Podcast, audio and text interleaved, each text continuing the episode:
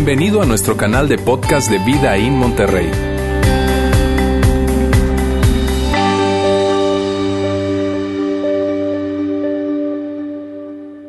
Hoy estamos concluyendo la serie de hábitos, una serie que iniciamos hace tres semanas, esta es la tercera semana y estamos terminando esta serie. Y es una serie que la esencia de esta serie es, o, o se ha tratado de lo siguiente, de que el lugar en donde nosotros llegaremos en la vida, sea en nuestra salud, en nuestras finanzas, en nuestras relaciones familiares, el lugar en donde llegaremos en la vida no está determinado por las metas que nosotros tengamos, sino más bien por, las, por los hábitos que nosotros tenemos en el día a día. Y eso es lo que hemos dicho, no se ha tratado tanto de grandes metas, sino más bien de hábitos. De hecho, permíteme decírtelo desde otro lugar o de otra manera para poder profundizar más en, en la comprensión de lo que hemos venido hablando. Mírame, nadie, nadie eh, se coloca como, como, como una meta, ¿verdad? Cada año, mírame, cada año yo voy a aumentar dos kilos. Cada año voy a aumentar dos kilos porque lo que yo sueño es que cuando yo tengo unos 65 años, probablemente alrededor de esa edad, yo quiero estar batallando con mi salud. Yo quisiera estar sufriendo de diabetes, yo quisiera tener problemas de salud, complicarme la vida.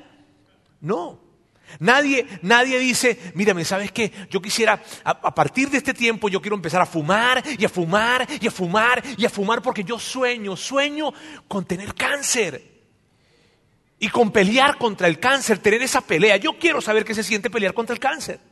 Nadie dice eso. Nadie dice, mírame, ¿sabes qué? Yo quiero empezar a tomar y, quiero empezar a tomar un poquito más y un poquito más y un poquito más y cada día meterle un poquito más, un poquito más, porque dentro de seis años a mí me encantaría ser alcohólico.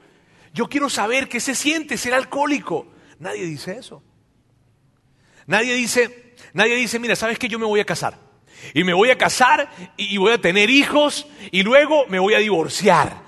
Y, lo que yo quiero es que es complicar, que sea, un, que sea un divorcio complicado y que mis hijos salgan afectados. Nadie dice eso. Nadie lo dice. Sin embargo, aun cuando nadie dice eso, es la historia de muchísima gente. ¿Por qué? Porque no se trata de metas que se tracen en la vida, se, se trata de hábitos. Y que inclusive en estos casos que te acabo de colocar, que te acabo de decir como un ejemplo, muy, muy probablemente, esas personas que probablemente su historia termina en un lugar como ese, eh, eh, tenían metas buenas. Tenían metas buenas con respecto a su familia, tenían metas buenas con respecto a su salud, tenían metas buenas con respecto a sus finanzas, pero, pero su vida no terminó en ese lugar en donde sus metas querían que terminara. ¿Por qué? Porque no se trata de metas, se trata de hábitos. Y sabes, una de las cosas curiosas que yo veo cuando se trata de hábitos es lo siguiente. Mírame, la gente no se arruina la vida con una sola mala decisión. La gente no se, la gente no se arruina la vida con una muy mala decisión, con una sola mala decisión. No. Normalmente la gente se arruina la vida y de hecho la gente se complica la vida en cualquier área de la vida con una mala decisión tras otra, tras otra, tras otra, con un mal paso tras otro, tras otro, tras otro, con un mal hábito tras otro, tras otro, tras... Porque ¿qué es lo que pasa con los malos hábitos? Mire, los malos hábitos pasa esto, cuando llega un mal hábito, pasa lo que pasa con cualquier mal hábito, empieza a llegar otro mal hábito, y empieza a llegar otro mal hábito, y empiezan a llegar, a llegar, y es la suma de todos esos malos hábitos los que hacen que terminemos en un lugar en donde no queremos terminar. Inclusive, amigos, esto le sucede a personas que, tienen un potencial increíble en la vida. Y de seguro tú has conocido gente así. Tú has conocido gente que tenía un potencial espectacular, que tú decías, a él le va a ir súper bien en la vida, a ella le va a ir espectacular en la vida. Sin embargo, aun cuando tenían un gran potencial, su vida no terminó bien. Y tú puedes pensar, probablemente se te viene un nombre a la mente cuando tú piensas en esto.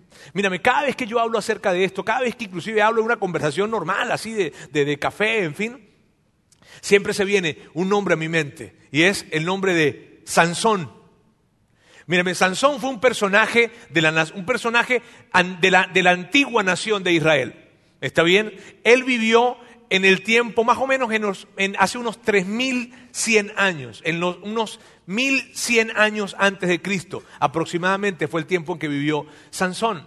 Y mírame, el, el Sansón fue un líder de la nación de Israel, un tiempo de, liderazgo complicado, él fue el líder, y la historia de Sansón se encuentra en un libro que se llama Jueces, que está en esa primera gran sección del Antiguo Testamento, que se conoce como el Antiguo Testamento, que es una colección de libros en la, Biblia, la primera gran sección. Ahí está su, historia. Y a pesar de que, o a pesar no, eh, independientemente de que la historia de Sansón se, se ve en varios capítulos en ese libro de Jueces, tú puedes ver cómo la historia de Sansón se ve representada en un pequeño texto.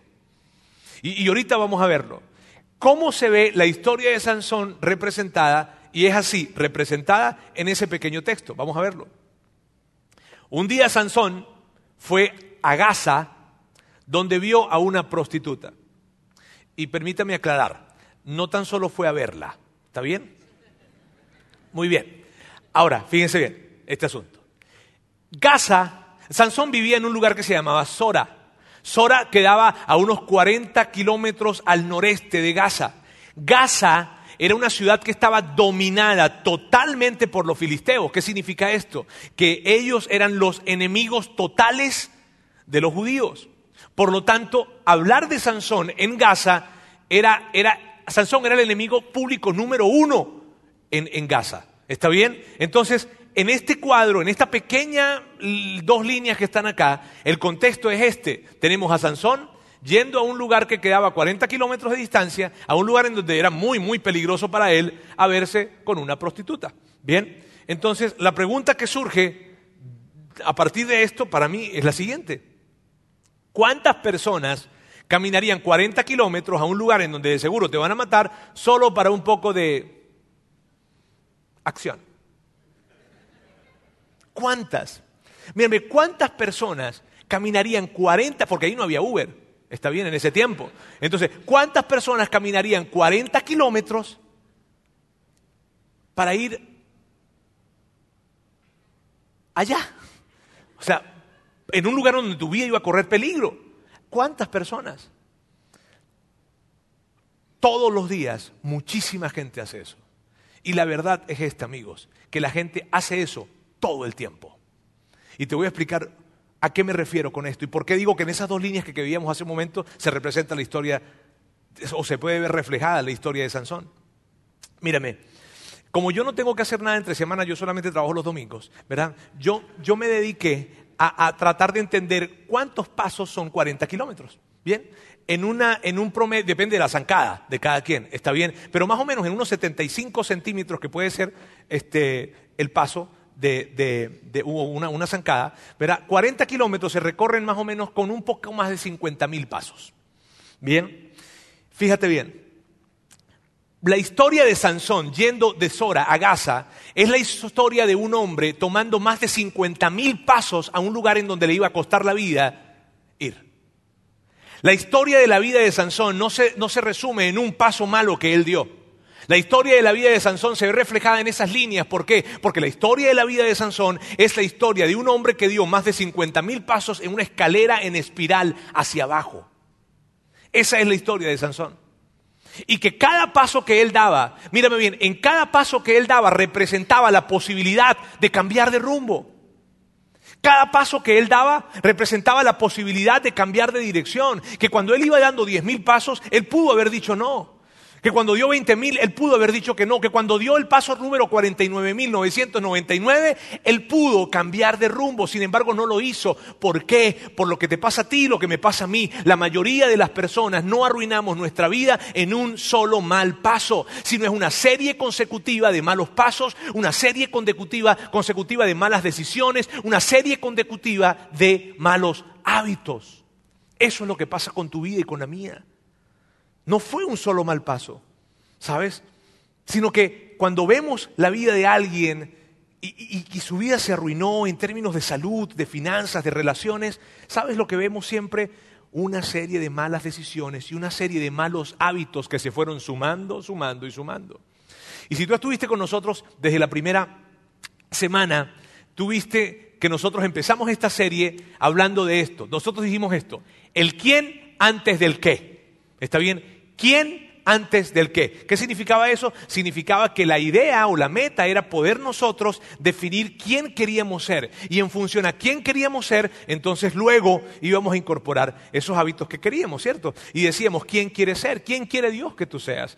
¿Quién quiere ser? ¿Quiere ser un buen padre? ¿Quiere ser un buen esposo? ¿Quiere ser una buena madre? ¿Quiere ser un buen hijo? ¿Quiere ser una persona atleta? ¿Quiere ser, quiere ser una persona saludable? ¿Quiere ser un músico? ¿Quién quiere ser? Porque en base a quién quiere ser, entonces, luego íbamos construyendo, y eso lo decíamos la primera semana, ¿lo recuerdas? La segunda semana, que fue la semana anterior, decíamos que en base a quién quieres ser, y esta era la pregunta, ¿qué hábito necesitas iniciar? ¿Qué hábito necesitas comenzar? ¿Sí viste? ¿Lo recuerdas? Que decíamos la semana pasada. Muy bien. Hoy, la pregunta con que vamos a trabajar es la siguiente. En base a quién quieres ser, ¿qué hábito necesitas romper? En base a quién quieres ser, qué hábito necesitas romper. ¿Qué hábito es un hábito que no es sano? ¿Qué hábito es un hábito que es poco útil? ¿Qué hábito es un hábito que inclusive puede ser un pecado y puede ser algo que a Dios no le agrade? ¿Qué hábito necesitas romper para poder ser esa persona quien tú quieres ser? Santiago, quien fuese el hermano de Jesús, y que fue uno de los pilares de la iglesia del primer siglo, lo dice de esta forma. Él dice, por eso dejen de hacer lo malo, pues ya hay mucha maldad en el mundo. Hacer lo malo es como andar vestido con ropa sucia. Más bien, reciban con humildad el mensaje que Dios les ha dado. Ese mensaje tiene poder para salvarlos. Me encanta porque Santiago era, mírame, cuando tú lees todos los libros que componen la Biblia, probablemente Santiago sea uno de los libros más prácticos que hay, de los escritores más prácticos que hay. Santiago te dice, deja de hacer lo malo, sencillo, o sea, ya. La respuesta dónde está, deja de hacer lo malo. Ya, pueden irse, ya terminamos. O sea, es así, deja de hacer lo malo. Entonces la pregunta para ti y para mí es la siguiente, ¿qué es lo malo? ¿Qué es lo malo para ti? ¿Qué es lo malo para mí? ¿Qué es eso malo que yo tengo que dejar de hacer? ¿Qué es eso malo que tú tienes que dejar de hacer? Que no necesariamente es un pecado, sino que simplemente es algo que no es útil, que no agrega valor, que está presente en tu vida, pero que viene para restarte en vez de sumarte, que hace imposible y que obstaculiza que tú te conviertas en esa persona quien tú quieres ser. ¿Qué es eso malo? A ver, ¿qué es eso malo para ti? Y mira, vamos a hablar, hoy vamos a hablar de cómo romper con, los malos hábitos, ¿está bien? Pero antes de llegar al cómo, primero necesitamos hablar del qué. Porque será imposible que tú puedas romper algo que tú, no, que tú no has definido primero. Primero necesitas reconocerlo, primero necesitas definirlo. Y puede que tú digas, no, Roberto, es que yo tengo un chorro, es que yo tengo una lista larga cuando se trata de malos hábitos. Y no pasa nada, porque todos tenemos una lista larga. Todos tenemos una lista larga de malos hábitos. Pero yo te quiero pedir que pienses en uno solo que comiences con uno solo. En este tiempo, que comiences con uno solo. Y, tú sabes a, qué, a cuál me refiero. ¿Por qué tú sabes a cuál me refiero? Porque cuando yo te dije qué hábito necesitas romper, tú pensaste en ese hábito. Y, no, y, probablemente tienes muchos malos hábitos. Pero cuando yo te digo qué hábito necesitas romper, cuál es el hábito que necesitas romper, de inmediato tú, hmm, te llegó muy probablemente. Entonces la pregunta, insisto en ella, ¿Cuál es ese hábito? ¿Qué es esa cosa mala? Esa cosa que no te está agregando, esa cosa que te está impidiendo convertirte en ese buen hombre, en ese buen esposo, en esa buena madre, en, esa buen, en ese buen hijo, en ese buen estudiante, en esa persona saludable. ¿Qué, ¿Cuál es? ¿Cuál es ese hábito? Puede ser tu actitud. Pudiese ser un tema de actitud.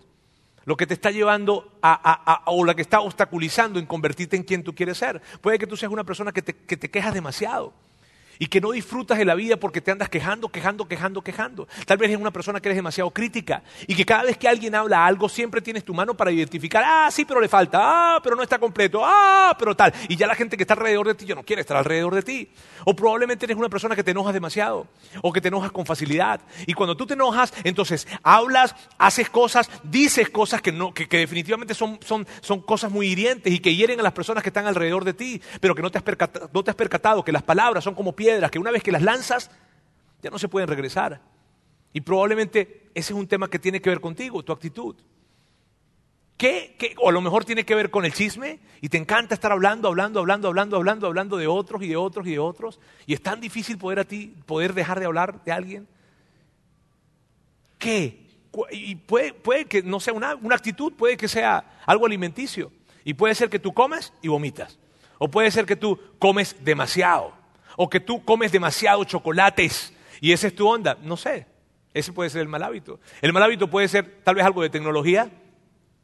Y que, y que te terminaste convirtiendo en un adicto a, a, a los, a los eh, a los juegos, a los videojuegos, y que al principio tal vez comenzó como algo, como algo divertido, como algo en donde simplemente pasabas el tiempo, pero que ahora se convirtió en, en, algo que te viene para controlar, tu tiempo ya te complica, inclusive tus relaciones, tus relaciones empiezan a complicarse a partir de eso. Probablemente son las redes sociales, que todo el tiempo estás en las redes sociales, todo el tiempo estás en las redes sociales, y no te das cuenta, pero todo el tiempo estás en las redes sociales, y estás dándole like, like, like, like, like, like, y estás allí metido y no te has dado cuenta pero ese hábito está impidiendo que llegues a ser la persona que tú quieres llegar a ser. Ah, yo quiero ser un gran deportista, yo quiero ser un gran padre, yo quiero ser una gran madre, yo quiero ser un gran músico, en fin, sigue en las redes sociales. Eso no va a agregar. Ahora, no estoy diciendo que dejes, está bien, estoy diciendo cuando se convierte en un mal hábito. Probablemente puede ser para ti el celular, porque estás compartiendo con alguien y no estás, estás en alguna reunión y siempre tu celular tiene que estar cerca, ¿sabes? Porque siempre... ¿Ah? ¿Ah? Ok, Inclusive estás en una, en una conversación con personas, en, en, en, una mesa sentado, qué sé yo, pero es tan, tan grande el instinto de agarrar el celular que no puedes dejar de hacerlo. ¿Sabes? Y perdiste habilidades de conexión o de conectarte con personas que tienes enfrente. Ampliaste tus habilidades para conectarte con gente que no tienes enfrente, pero las perdiste en términos de las que tienes enfrente. Y esto, y tú sabes, cuando pensamos en esto, muchas veces dice, ay, si los chavos de hoy en día, los chavos nada. Yo he visto eh, yo mira, yo hay veces me encanta, yo voy a un restaurante y veo a personas en el restaurante y veo cuatro familias, cuatro o cinco personas sentadas y cada uno tiene su celular. Y digo, wow. Ahora, ¿qué pudo ser? Puede ser para ti. Para ti puede ser que puede ser el alcohol. Y entonces el alcohol es algo que tú no puedes parar y tú no puedes parar y cuando tú empiezas no, no terminas. A lo mejor es la nicotina. A lo mejor es, es, es, una sustancia ilegal, a lo mejor es un récipe que te dieron, algo, un medicamento que te recetaron, a lo mejor no sé cuál es. Pero el punto para ti y para mí es qué, qué debo hacer, qué es ese mal hábito. Y miren bien, amigos, por favor, todos tenemos malos hábitos.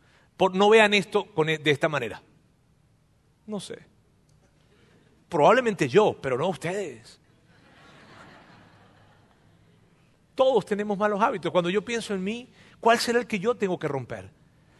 Y yo, yo, míreme, cuando pensaba en esto y estaba preparándome para hoy, yo pensaba en dos que tenía rápido. Uno es, yo estoy teniendo, estoy teniendo el hábito ahora de cada vez que llego a casa, llego y abro mi computadora y tengo, termino de hacer algunas llamadas y termino de hacer algunas cosas en la computadora y eso se está convirtiendo en un mal hábito. Porque eso me está impidiendo convertirme el padre que yo quiero ser o el esposo que yo quiero ser.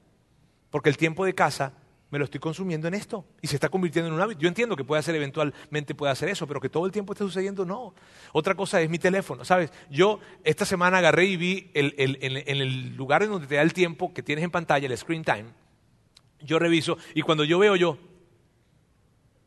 deben ser mis hijos que están agarrando el celular y están poniéndose a usar el celular.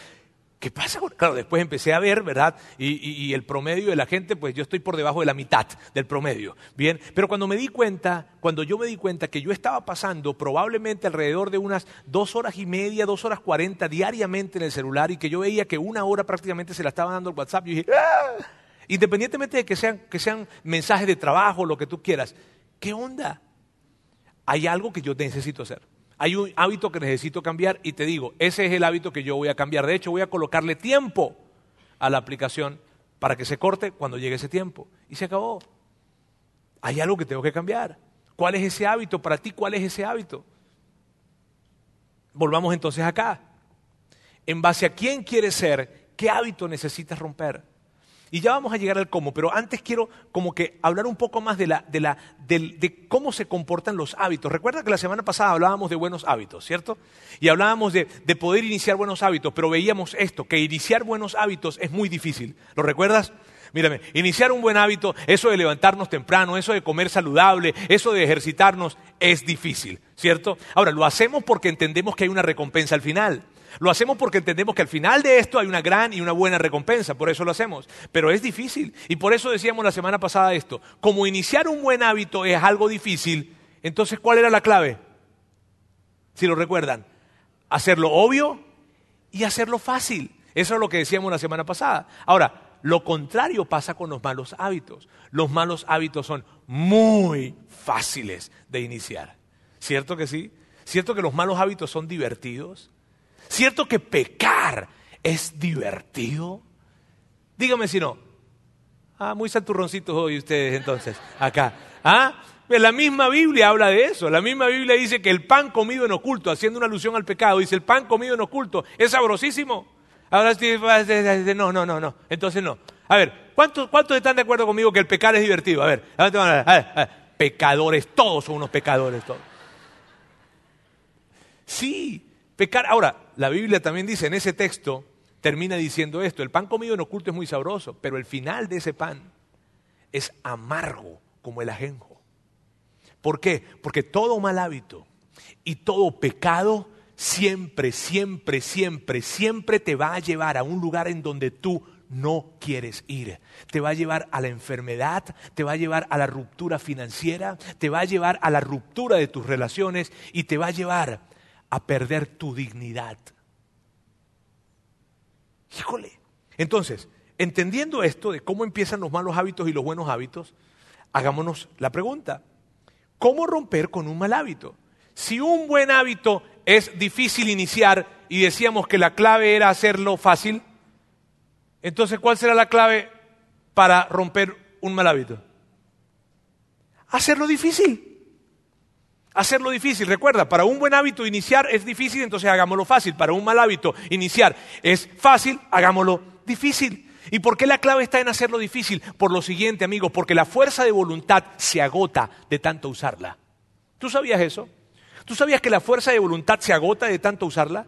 De que cada vez que tú usas la fuerza de voluntad, igual que cuando tú te vas a ejercitar, tú te vas a ejercitar y tú llegas y empiezas con todo lo que puedas, alzando tus pesas, tu cosa, pero llega un momento en que ya el músculo no te da, ¿cierto?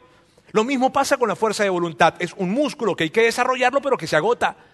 Que llega un momento en que se agota. Y esa es la razón por la cual cuando tú decidiste alejarte de eso que te querías alejar, sea una relación, sea el licor, sea la pantalla, sea lo que sea que te hayas decidido alejar, tú tomaste la decisión y lo empezaste a hacer. ¿Lo recuerdas?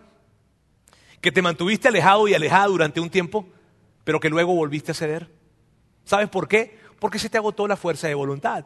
Porque la fuerza de voluntad se agota.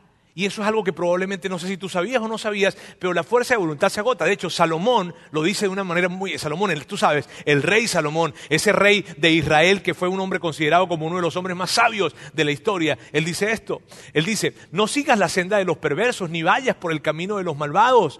Evita ese camino, no pases por él, aléjate de allí y sigue de largo. Me encanta porque para mí esto es Salomón diciéndonos a nosotros, miren bien, eh, se los voy a decir de cuatro maneras diferentes. ¿Está bien? Aleje, evita ese camino, no pase por ahí, aléjate, sigue de largo. Pero Salomón lo que está diciendo es, aguas. Salomón no está diciendo esto. Salomón no está diciendo, ve, párate enfrente de eso de lo que tú te quieres alejar y aplica tu fuerza de voluntad. Compórtate como un hombre. No, no está diciendo eso. Salomón no está diciendo, hey, enfréntate. No, Salomón está diciendo, evítalo. No pases por ahí aléjate. Sigue de largo, porque Salomón entendía muy bien esto. Salomón entendía que entre más yo ejercito el no, se me debilita. Hay que tener cuidado con esto. La fuerza de voluntad es un gran asunto que tú y yo no debemos exponernos. ¿Por qué? Porque se nos va a acabar ese músculo. ¿Sabes? Ahora, vamos a algo que veíamos desde el primer domingo y es esta imagen. El ciclo del hábito decíamos que hay un detonante o un detonador que hace que entonces lleguemos a la acción, que este es el bueno o el mal hábito, depende, y que luego hay una recompensa, que es esa dopamina, ese placer que nosotros sentimos una vez que terminamos esta acción. Y luego vuelve el detonante. ¿Lo recuerdas? Que eso lo veíamos, ¿cierto? Y este es el ciclo, para los buenos y para los malos hábitos. Entonces, fíjate bien, ¿qué es lo que vamos a hacer? Si queremos hacer difícil el tema de un mal hábito, ¿qué es lo que vamos a hacer? Esto. Vamos a quitar el detonante. ¿Para qué? Para que la acción se interrumpa ¿Viste qué sencillo? Se trata de quitar el detonante para que no llegue la acción. No le apuntemos al hábito, no le apuntemos a la acción en específico, apuntémosle a lo que dispara esa acción, que es el detonador. Ahora, los expertos dicen que hay muchos, muchos detonantes, pero que hay cinco categorías de detonantes que son los principales. Son estos. Lugar, tiempo, estado de ánimo, momento y personas. Mírame, el lugar es un detonador. Si tú, y no sé si tú te has dado cuenta de esto, está bien, pero el lugar es un detonador. Si tú, fíjate, si tu mal hábito es que tú comes demasiado, tú no vas a comer demasiado en el gimnasio, ¿cierto? No. Si tu mal hábito es fumar, tú no vas a fumar aquí en la iglesia, ¿cierto? Cuando coloquemos la sección de fumadores en la parte de atrás, pero mientras tanto tú no vas a fumar acá en la iglesia, ¿cierto que no? Pero, pero mira bien, pero, pero probablemente si hay un lugar en donde lo hagas. Si, mira, si hay un lugar en donde tú vas a comer todo lo que se te antoje, la botana, todo lo que se te antoje, vas a fumar lo que quieras y hasta lo que sea, vas a tomar lo que se te ocurra en esa fiesta en donde vas a estar viendo los juegos de la NFL con tus amigos en la casa, con esas personas que probablemente no son las correctas. Allí hay lugares que son detonadores, lugares que vienen para, ¡pum!, detonar algo. Tiempo. Hay un tiempo que funciona también como detonador. Fíjate, si tu mal hábito tiene que ver con la pornografía, tú no vas a llegar a un Starbucks a las 12 del mediodía, abrir tu computadora, ¿qué tal? No lo vas a hacer, ¿cierto? Tú lo vas a hacer en la noche, probablemente, cuando no haya nadie cerca de ti, ¿cierto? Hay un mira, el lugar y el tiempo son detonadores, pero muy probablemente tú y yo no nos damos cuenta con facilidad que se han convertido en detonadores. Llega un tiempo y llega un lugar. Mírame, y la clave está en qué? En poder quitar ese detonador, evitar ese lugar, evitar ese tiempo. Mírame, Sandra y yo, cuando nosotros eh, eh, estábamos en nuestro tiempo de noviazgo, hace unos 20 años, tenemos 18 años de casados, em, nosotros tomamos una decisión. Eh, y, fue alrededor del acercamiento físico en, en, nuestro tiempo de noviazgo. Con respecto al acercamiento que tuviéramos nosotros físicamente hablando, en nuestro tiempo de noviazgo decidimos que íbamos a cuidar ese acercamiento físico. Eh, y obviamente que tema de relaciones sexuales dentro del tiempo del noviazgo no íbamos a tener, porque si íbamos a cuidar el acercamiento físico era justamente para evitar esto. Bien, y eso fue algo que tomamos nosotros como una decisión. ¿Por qué lo tomamos como una decisión? Porque nosotros entendimos que Dios nos estaba invitando a que, a que nosotros pudiésemos guardar ese momento, que era un momento tan especial, para el tiempo del matrimonio y que en el matrimonio pudiésemos entonces expresarnos totalmente viviendo la verdadera intimidad que va mucho más allá de la intimidad física. Eso fue lo que entendimos, ¿sabes? Y eso y ahora ya en el matrimonio no ni les cuento, pero bueno, este en el noviazgo, ¿verdad? En el noviazgo esa fue nuestra decisión. Ahora, mira bien, esa decisión fue una decisión que en algunos momentos se complicó y había un tiempo y había un lugar que eran detonadores. El tiempo era en la noche y el lugar era en el elevador del apartamento de Sandra.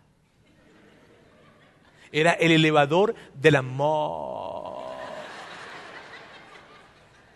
Ahora, y tal vez, tal vez tú puedes pensar, tal vez tú puedes pensar, oye, pero ese edificio de Sandra era como de ella vivía en el piso número 25, no, vivía en el piso número 2. Ahora, ¿qué pasó? Nosotros nos identificamos rápidamente. Este este elevador y este tiempo nos está amenazando quien queremos ser. Y entonces, ¿qué fue lo que hicimos? no, las escaleras, dicen por aquí. No, no fueron las escaleras. Lo que hicimos fue de que no nos subíamos en el elevador a esa hora, en las horas de la noche cuando estaba solo. Sencillamente, quitamos el detonador y ya. Porque esto de que no, vamos a meternos, son las una de la mañana, vamos, mi amor, vamos a ese elevador, vamos a enfrentarlo, tenemos fuerza de voluntad. No, quita el detonador, quítalo y ya. ¿Qué acerca del estado de ánimo? Los expertos dicen que, hay, que los estados de ánimo se convierten en, nos hacen muy vulnerables y que hay cuatro estados de ánimo específicamente que son muy, muy peligrosos. Uno, el hambre, cuando tienes hambre, cuando estás enojado, cuando te sientes solo o aburrido y cuando estás cansado. Esos son cuatro grandes detonadores en términos de estados de ánimo. Y lo que dicen los expertos es que cuando cada vez que se presente ese estado de ánimo, cada vez que llegue el enojo, cada vez que te sientas solo, cada vez que tengas hambre, en fin, cada vez que llegue ese detonador, ¡ey! Coloques un alto a ese estado de ánimo. De hecho, algunos recomiendan esto. Algunos recomiendan una liga como esta y que cada vez cada vez que llegue el momento en que el estado de ánimo se presente, sea enojo, sea hambre, sea lo que sea, entonces tú agarras la liga y ¡pa! Oh. Y eso va a ayudarte a interrumpir ese estado de ánimo. Pero el tema es esto, debes quitar, debes evitar esto. Otra cosa es los momentos. Los momentos se convierten en detonadores para nosotros. Y cada vez que tú peleas con tu esposo, cada vez que te enojas con tu esposo y peleas con tu esposo, pues te vas con tus tres amigas y hacen la fiesta antimaridos.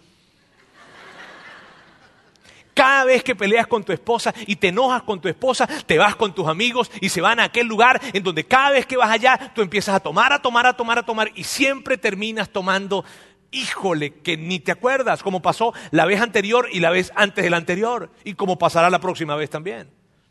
Momentos hay momentos, probablemente estás en la preparatoria o estás en la universidad y cada vez que llega el tiempo de exámenes y cada vez que dan los resultados y te dan los resultados de los exámenes, híjole, ese momento, cuando tú ves que saliste mal, cuando ves que reprobaste, eso entonces desata en ti tal vez algo, de ir a fumar algo, de ir a tomar algo, de ir a estar con alguien, en fin. Pero hay ciertos momentos que cuando tú y yo podemos identificarlos, ¡boom! Vamos a saber que son detonantes que tenemos que quitar. Y por último, y no menos importante, las personas. Mírame, si hay un detonador que es muy importante, son las personas. ¡Guau! ¡Guau! Mírame, hay un estudio que se terminó hace poco tiempo, hablaban los resultados de ese estudio hace poco. Es un estudio que se le hizo a eh, 12 mil personas por un periodo de 32 años. Se les dio seguimiento. Y mira lo que decía este estudio, entre las tantas cosas que reveló, decía claramente que una persona que, está en un sobrepeso significativo, normalmente lo que va a pasar es que las personas que de las personas que tengan más cerca, muy probablemente más del 57% de posibilidades de que esas personas también estén en un sobrepeso significativo. Y lo contrario también, si una persona baja de peso, esto es lo que decía el estudio, de tres amigos que tenga, al menos uno también bajará de peso. Ahora, no necesito esos estudios. Tú y yo no necesitamos ese tipo, de, estudios para entender eso, ¿cierto? Salomón lo dijo mucho antes de que existiera cualquier tipo de estudio. Él dice lo siguiente, él dice, el que con sabios anda, sabio se vuelve. El que con necios se junta, saldrá mal parado. De hecho, hay una versión que dice, acabará en la ruina. Y tú y yo sabemos eso. ¿Cuántos son padres acá? A ver, levante la mano. ¿Cuántos son padres? Muy bien, tú y yo lo sabemos. Cuando si yo te preguntara a ti, ¿te preocupa con quién están tus hijos? ¿Te preocupa? Pero ¿por qué si tú los estás criando bien? ¿Por qué si tú los crías con valores, con principios? ¿Por qué te preocupa con quién están tus hijos? Porque tú y yo sabemos que las relaciones, las amistades influencian terriblemente, o sea, o grandemente, depende de cuál sea la influencia. Y, mírame, tú lo sabes para tus hijos, pero quiero que sepas algo. Eso aplica también para ti, para adulto, como adulto. No te vayas a creer muy madurito. No, todos somos vulnerables a esto. Señores, las relaciones, las amistades nos influencian, para bien o para mal. Cuando yo pienso en los buenos hábitos que yo tengo, yo pudiese decirte esto con toda seguridad. Cada buen hábito que yo tengo puedo colocar un nombre al lado de ese buen hábito. Alguien me influenció en ese buen hábito. Alguien. El apóstol Pablo Tú sabes, ese hombre que, los que somos seguidores de Jesús lo vemos con una gran admiración. Y aunque tú no seas un seguidor de Jesús, el apóstol Pablo es una referencia histórica increíble. Y mira cómo él lo dice, él lo expresa de esta forma. Él dice, no se dejen engañar, las malas compañías corrompen las buenas costumbres. Me encanta la practicidad de Pablo. Pablo dice, a ver, a ver, a ver, no se engañen. ¿A quién van o sea, ¿De quién se están dejando? ni siquiera, no se engañen ustedes mismos. Ustedes saben muy bien que las malas compañías van a corromper las buenas costumbres. Eso va a suceder. Entonces fíjate bien, si tú sientes que tu vida, en algún área de tu vida, en tus relaciones, en tus finanzas, en tu salud, en algún área de tu vida está yendo en una dirección que no es la correcta, y las personas que están alrededor de ti están yendo en esa misma dirección también, hey, probablemente llegó el tiempo de redefinir tus amistades. Llegó el tiempo de redefinir esas relaciones. Porque las relaciones, miren bien, las relaciones son una realidad de influencia para nosotros. Vamos a ver la gráfica que veíamos hace un momento. Debo entonces quitar el detonante para no permitir que la acción llegue. ¿Cómo se ve esto en la práctica? ¿Cómo se ve esto en la práctica? Si tu mal hábito es levantarte tarde. Piensa que tu mal hábito es ese, levantarte tarde. ¿Está bien? Entonces, ¿qué hacemos?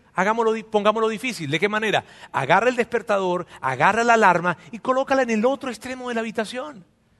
De manera que cuando suene la, la alarma no puedas hacer tum y se acabó, sino que tengas que levantarte de la cama y caminar hasta allá.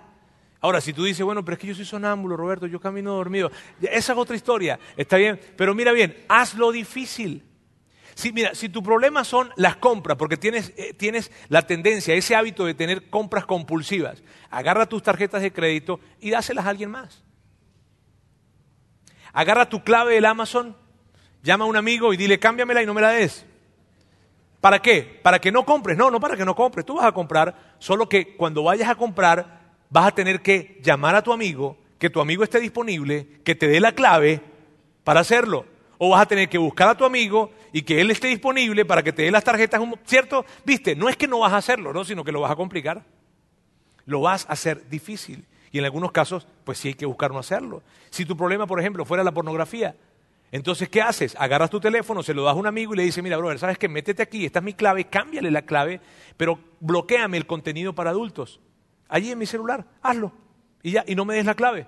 ¿Por qué? Porque cuando a ti te den ganas de volver a ver esas imágenes, ¿qué vas a tener que hacer? Oye, mi panita, amigo, este, carnal, este, ¿será que me puedes dar la clave? Es que, es que, sí, es que tengo que ver unas cosas allí. No, no es nada de lo otro. No, no, no, es, es, lo vas a hacer difícil. ¿Sí ves? Se Mira, entonces, amigos, ¿cómo rompemos un mal hábito? Haciéndolo difícil hacerlo y reemplazando eso, ese detonante por algo positivo, por algo bueno.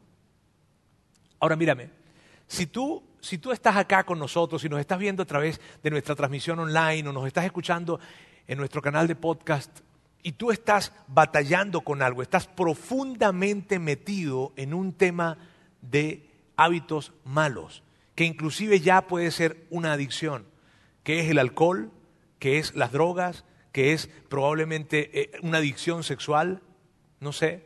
Mira bien, lo que yo te quiero pedir, por favor, es esto. Por favor, busca ayuda. Mira, si hay más de una persona que te ha dicho que, que eso que estás haciendo está mal, préstale atención. Más de una persona que te ama. Busca ayuda.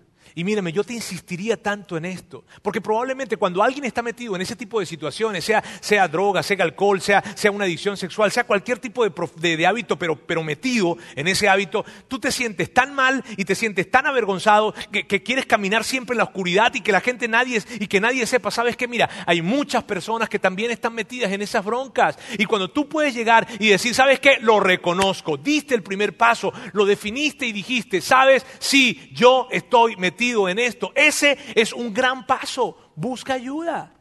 Busca ayuda. Párate frente a eso que te está matando, que te está llevando en una dirección terrible y, dile, sabes que no me vas a controlar, no me vas a controlar y vas y buscas ayuda para esto. Te puedo asegurar, Dios te va a ayudar, Dios te va a ayudar. Y para todos los demás, que probablemente no estamos en ese, en, ese lugar en el, que, en el que tal vez estamos metidos en un hábito muy, muy, muy profundamente metidos, ¿verdad? Pensemos en lo siguiente. Los hábitos que tengas hoy determinarán quién serás mañana. No tus metas, recuérdalo, tus hábitos. Y cuando tú lees esto, que está acá, y tú ves tus hábitos, a ver, yo quiero pedirles que por favor piensen en sus vidas. Piensen en tu matrimonio. Piensa en tu relación con tus hijos. Piensa en tu salud. Piensa en tus relaciones con papá y mamá. Piensa en tus relaciones. Piensa en esa área de tu vida. Y tú ves tus hábitos. ¿Te sientes tranquilo? Dices, ah, voy bien. O no. O hay algo que tú dices, híjole, y si tal vez tú dices, Roberto, es que tengo dudas, que no sé si, si, porque esto no es pecado, yo no estoy diciendo que sea pecado, yo estoy diciéndote es que esa persona a quien tú te quieres convertir, un buen padre, una buena madre, un buen esposo, esa persona que tú quieres llegar a ser, ese hábito que estás teniendo, ¿hace posible esto? ¿Le suma? O tal vez tú me dices, no, Roberto es neutral, quítalo. qué? ¿Cómo te sientes con esto? Miren amigos, debido a lo que nosotros hacemos, nosotros escuchamos la historia de muchísima gente, de mucha gente. Y personas se acercan a nosotros. Y esto es algo que nos dicen muchas veces. Nunca me imaginé que eso que era tan pequeño y que al principio yo creí que era inofensivo, fuera a arruinar mi matrimonio. Fuera a arruinar mi vida. Yo nunca, esto, esto lo han dicho con lágrimas en sus ojos. Yo nunca pensé, y aprendamos en la experiencia de otros, ¿no? Nunca pensé que eso le fuese a hacer tanto daño a mis hijos. Nunca. Nunca pensé, nunca imaginé cuánto iba a perder en la vida. Nunca. Y sabes, en todos esos casos, nunca fue de la noche a la mañana. Nunca. Y siempre empezó con una actitud de soberbia en la que no fui capaz de reconocerlo. ¿Sabes? Volvemos a la pregunta. ¿En base a quién quieres ser? ¿Qué hábito necesitas romper? Y tal vez tú digas, ¿sabes qué, Roberto? Lo que pasa es que yo no puedo.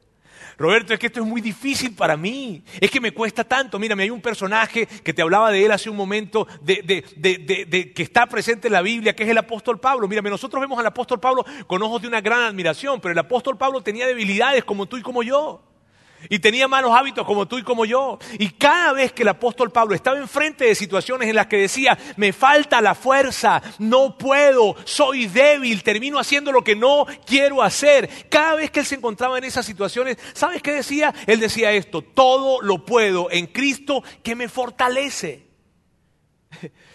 ¿Por qué? Porque él entendía que la fuerza con la que él iba a poder romper ese hábito no era su fuerza, no, tenía que ver con la fuerza que venía de Dios.